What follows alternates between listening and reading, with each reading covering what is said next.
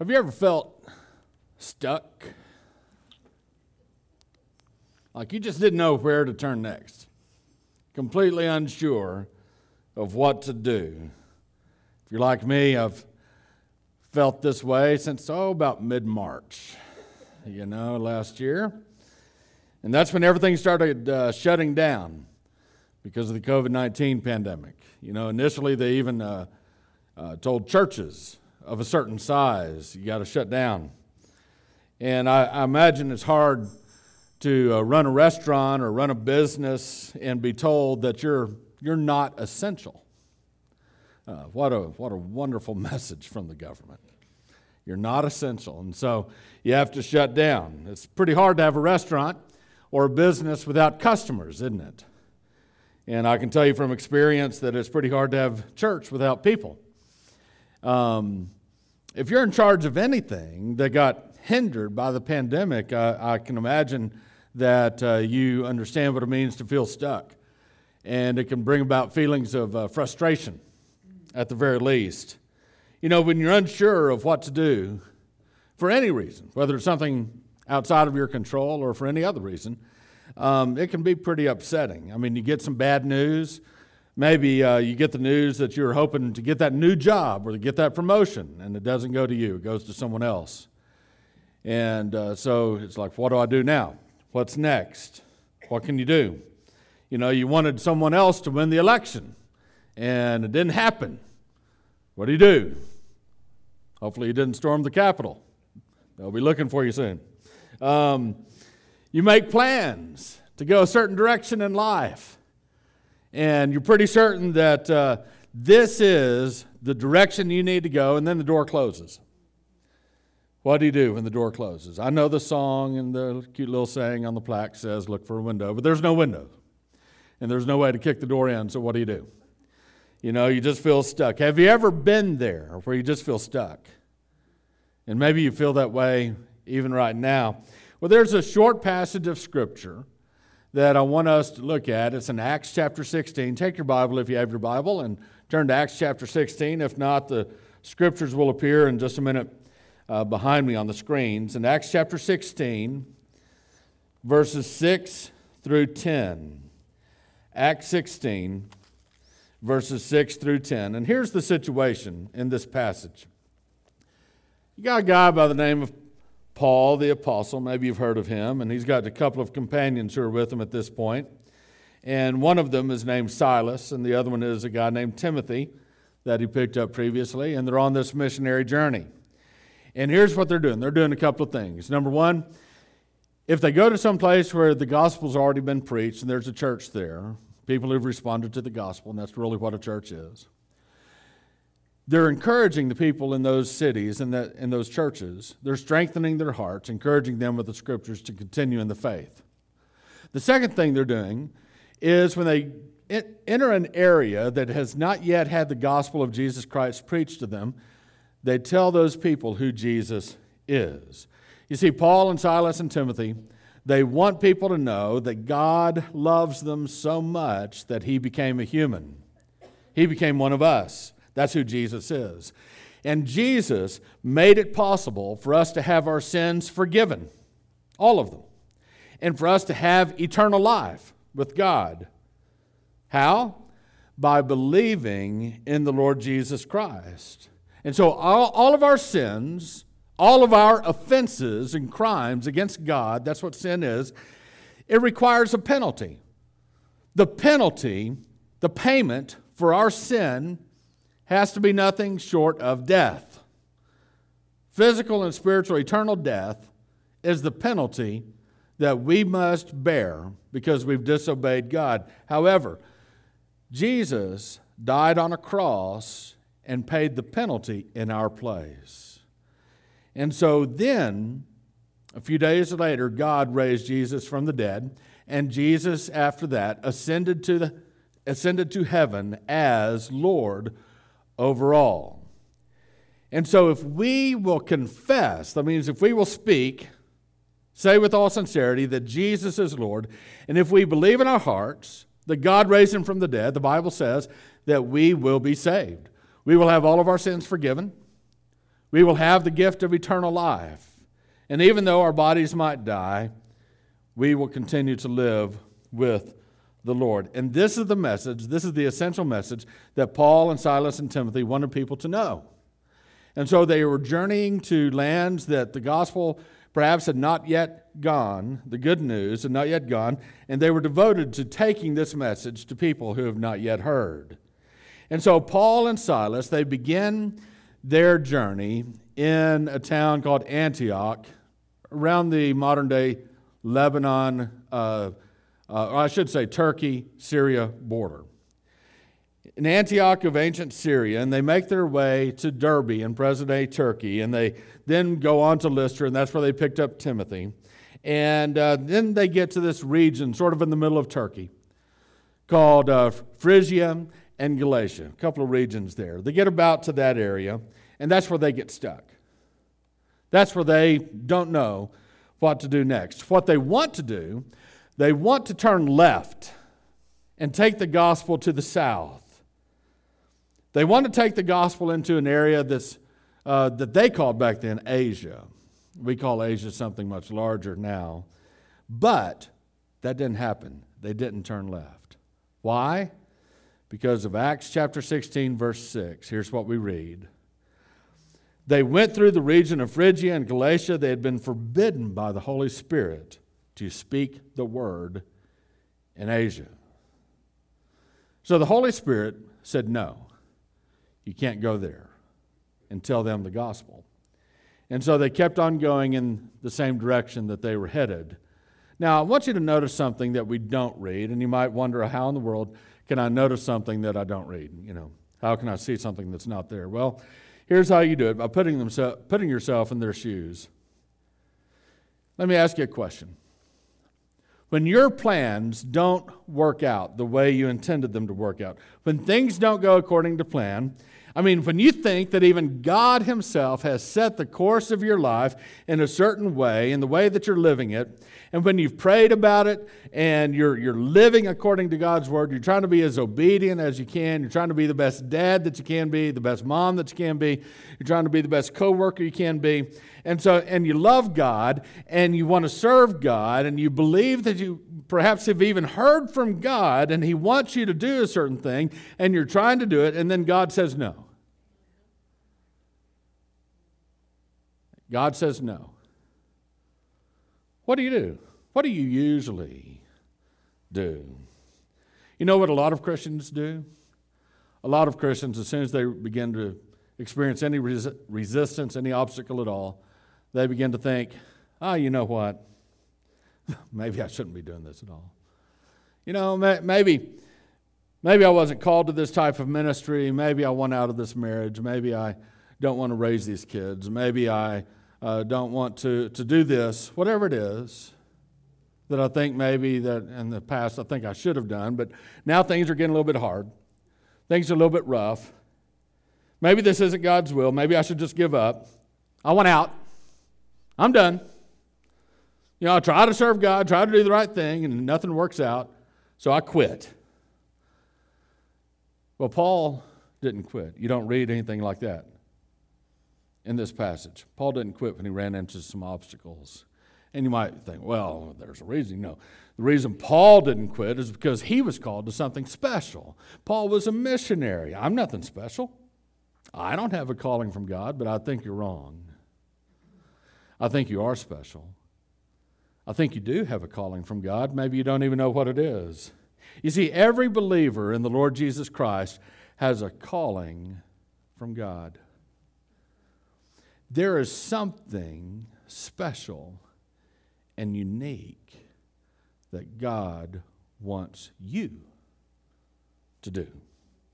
And only you can do it. Do you want to figure out what it is? Here's how you figure out your calling look at your life, look at the way God designed you. He made you different than the person sitting next to you. Look at the way God designed you. What do I mean? What I mean is this the calling of God on our lives doesn't happen in a vacuum, It's not random. give you an example. When God called Moses to lead Israel out of Egypt, it wasn't because God just sort of randomly selected any old shepherd that happened to be on the mountain that day. It wasn't that at all. Moses had a backstory uniquely suited for the job. Moses was an Israelite, and yet he was raised in Pharaoh's house. Pharaoh knew him. Pharaoh would give him an audience. Moses spoke the language, literally. God's calling on Moses matched who Moses already was. And it was not by accident or mistake. When God called Mary to be the mother of the Lord Jesus Christ, it wasn't because God randomly chose any teenage girl for the task. No, God the Father selected someone who was Jewish, whose ancestor was King David, who was a virgin, who already had a strong faith in God, and who was betrothed to a man who himself had a strong faith in God. It wasn't random at all. God chose just the right person in Mary. Mary even had the right name. Can you imagine trying to sing the song, Gertrude, Did You Know? Just doesn't flow, does it? Totally ridiculous. When the Lord Jesus called Paul to be his apostle to the Gentiles, it wasn't because Paul was sort of randomly picked out of, his name was picked out of a hat and it just happened to be Paul. No. Paul had the characteristics that God was looking for in that task. Paul was a student of Scripture. He was highly, highly educated. He was a citizen of Rome. He was a Jew at the same time. And he had a zealousness that would not let him quit or be deterred. So, when I say that you have a calling, I'm telling you, look at your life. Look at who you are. Are you of a certain profession? That is very much a part of your calling. Are you a mother or a father? That is an essential part of your calling. Whatever way that God has made you, in whatever setting you find yourself, God has called you, Christian, to be a missionary. He has called you to live for Him in that area, to be an example to others, to tell people in your world about Jesus. He's called you to live a holy life before others for Jesus. And when you get to the point in your life that you believe that God has made you a certain way, that it fits the calling that God has given you, it is at that point that you're going to have a determination in your purpose to not give up when you get stuck. Someone who gives up easily, they don't know what their purpose is. But someone who has settled the issue, they know who they are, they know God has made them that way, and they know God has called them to that task, they're not going to give up. They will be settled in their disposition. You see, when a person with an unquestionable calling gets stuck, he doesn't give up, rather, he becomes relentless. When a person who is positive about his purpose has things go the wrong way, which happens to all of us, he does not give up. And that is what we don't read in the text. Paul never doubted his calling, he never doubted it. He never gave up. He just knew he couldn't turn left and go south. He encountered an obstacle. That's all. And the interesting thing to me is that the obstacle that he encountered was the Holy Spirit himself. It was the Holy Spirit who refused to allow him to go left. The Holy Spirit forbade Paul and the others from preaching the gospel in ancient Asia. Now, why in the world would the Holy Spirit do that? Why would the Holy Spirit, who gives people eternal life through the preaching of the gospel, forbid Paul and his associates from preaching it in Asia? That's a good question. And I'm sure there's a good reason. But at this point in the story, Paul doesn't know what that reason is. But I'll tell you this there are times in your life when the Holy Spirit will lead you to do something or he will keep you from doing something and you may not understand, but as a, as a Christian, you're not called to understand everything that God decides. We'd like to, wouldn't we? But maybe we can't handle it. God hasn't called you to understand everything in His mind, but He has called you to obey everything that He's told you. And so Paul knew he just had to obey. Don't turn left. Okay? So Paul and Silas and Timothy, knowing that God would not let them go to the left, knowing that God would not let them go south, they decided to continue on to their journey, uh, on their journey, and they, became, they came to a re- region called Mysia. And when they arrived in this region of Mysia, they had another decision to make. Should they turn right? And should they go to this other region called Bithynia? Verse 7 of Acts chapter 16. When they came to Mysia, they tried to go into Bithynia, but the Spirit of Jesus did not allow them. The Spirit of Jesus, which is another way of saying the Holy Spirit, denied them entrance into Bithynia. Again, why? We're not told, but maybe it'll become a little bit more clear soon. So, these three men, not allowed by God to turn to the left, not allowed by God to turn to the right, they continued on the path that they were already on. And in verses 8 and 9, here's what we read Passing by Mysia, they went down to Troas. During the night, Paul had a vision in which a Macedonian man was standing and pleading with them cross over into Macedonia and help us. To give you an idea about Macedonia, this is the difference in modern day between Turkey and Greece, which is next to Turkey. They were at the edge of Turkey. Paul had a vision of a Macedonian man saying, Come and help us. Paul had this vision in the middle of the night, whether it was a, a vision in a dream or, or Paul was awake, we don't know. But this man in, in modern day Greece, in Macedonia, cried out, called out, cross over to Macedonia and help us. We don't know who the Macedonian man was in this vision. We don't know his name, and his name doesn't matter. If it mattered, we would be told. What matters is this in this passage are two things. Number one is the way God works, and number two is our obedience, our faithfulness to Him. I believe that most of us lose sight of the way God works. We say that God works in mysterious ways, and, and certainly He does. But as Christians, we have some insight into how God works, but we lose sight of it so easily. Because we can't see what goes on in the invisible spiritual realm, even as believers we mistakenly come to the point in our lives where we live just like everybody else. We live just according to the things that we see, the things that we experience in this physical realm. And we don't live truly by faith. Here are some of the things that we don't see on a regular basis. We don't see how the forces of good and evil, holy angels, and demonic spirits battle one another in the heavenly realm.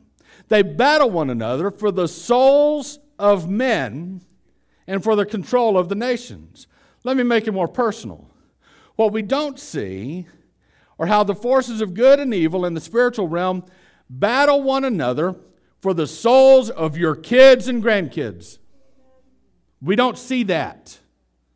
It's in the spiritual realm, but it happens. It's happening now. And if you're not a part of the battle through prayer, you might as well be aiding and abetting the enemy. We need to take seriously our role in the spiritual realm through prayer for the souls of the people that we love. We don't see that happening because it's in the invisible realm. We don't see the connection between the terrible things that we experience, such as disease and strife, conflict, marital discourse, disobedient children, crime, lawlessness, war. We don't see the connection between the terrible things that we experience and the spiritual realities behind them. We don't see that. We're just sort of in the moment of experiencing all these negative things. We don't see the real difference that our prayers make in the heavenly places. When a mother cries out for the salvation of her child, we don't see that the Lord at that moment may be breaking down spiritual strongholds in that child's heart to enable that child to finally see Jesus for who he is and respond to the gospel. We don't see whether the Lord is at that moment placing a believer in that child's life that the child will listen to when the child doesn't listen to mama anymore. We don't see that. But for the mother that gives up praying for the salvation of her child, she's giving up the battle. We don't see the cry of a man who does not know God, a man without the gospel. We don't see him cry out in desperation to the unknown God to reveal himself. The man prays, I know you're there, God. I see everything you've created. I can sense your majesty. I feel your glory. All of the gods of my neighbors are insufficient. They're made by human hands. These gods are fake. these gods have all the failings of humanity, the humans that made them. But I believe, God, that you're real. I believe that there is a most high God who has no human failings. I believe that you are the true God. Hide yourself from me no longer. I want to know you. I want to worship you. We don't see that cry. We don't hear that prayer very often. And we don't see what God does when a prayer like that reaches his ears. But every once in a while we do. In Acts chapter 8, there was an Ethiopian man who the Bible says was searching the scriptures, but he didn't understand what he was reading. He didn't understand who this was that the scriptures pointed to. And so he was asking God, and God gave Philip to him to explain that the scriptures were talking about Jesus. In Acts chapter 10, there was another man by the name of Cornelius, a devout man, a God fearing man. And he prayed to God constantly, but he didn't know Jesus. He was seeking, and so God enabled him to find a man by the name of Peter who introduced him to Jesus. And I wonder could it be in Acts chapter 16 that there was a Macedonian man who is knocking on the door to heaven, asking God to bring someone to him who could show him how to have a relationship with him? Perhaps God opened the door to that knock of heaven by sending him Paul and Silas and Timothy. It was Jesus who said in the Sermon on the Mount, Ask and it will be given to you. Seek and you will find. Knock and the door will be open to you. For everyone who asks receives, and the one who seeks finds. And to the one who knocks, the door will be opened. God will not turn anyone away who seeks after him. We don't see what was going on in the spiritual realm except for this in verse 9 of our passage in Acts 16. During the night, for some reason, Paul had a vision in which a Macedonian man was standing and pleading with him cross over to Macedonia and help us. And because Paul understood his calling and did not give up, when he encountered some obstacles. And because he was undeterred, but rather relentless in obeying his calling, he was ready to act immediately. And here's what Paul and his, his others did Silas and Timothy. Verse 10. After he had seen the vision, we immediately made efforts to set out for Macedonia, concluding that God had called us to preach the gospel to them. Why not turn left and preach the gospel in Asia? Why not turn right and preach the gospel in Bithynia? Because God had other plans. If Paul's journey had taken him elsewhere, there very well may have not only been a man, but a whole group of people in Macedonia who were ready and eager to hear the gospel and yet had no one to tell them about Jesus. And how can they believe without hearing about him? And how can they hear without a preacher? Listen, God worked all of this out exactly according to his plan, in part because Paul understood his calling and he was relentless in obeying it, even when he was stuck. If you feel stuck in life, it is a real good opportunity to turn to God with a heart willing to obey Him. Let me ask you a question. It's the most important question I could ask you today. Do you know this Jesus of Nazareth as your Lord? Do you know him as your Lord? That's where you need to start.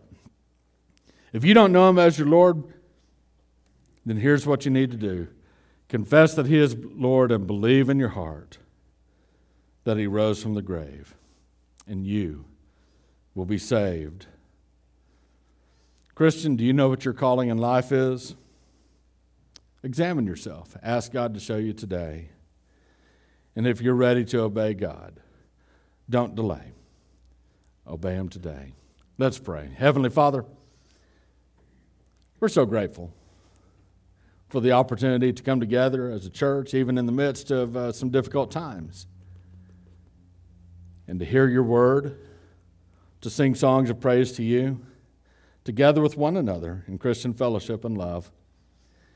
And Father, I pray if there's one person listening to this message right now who is ready to receive you, Lord Jesus, give them the courage to act on that faith and to say yes and to turn to you and to call out to you for salvation. Father, let them understand that this is a lifelong commitment an eternal commitment, really. And Father, I pray that they will embrace you undeterred. It is in Jesus' name we pray. Amen.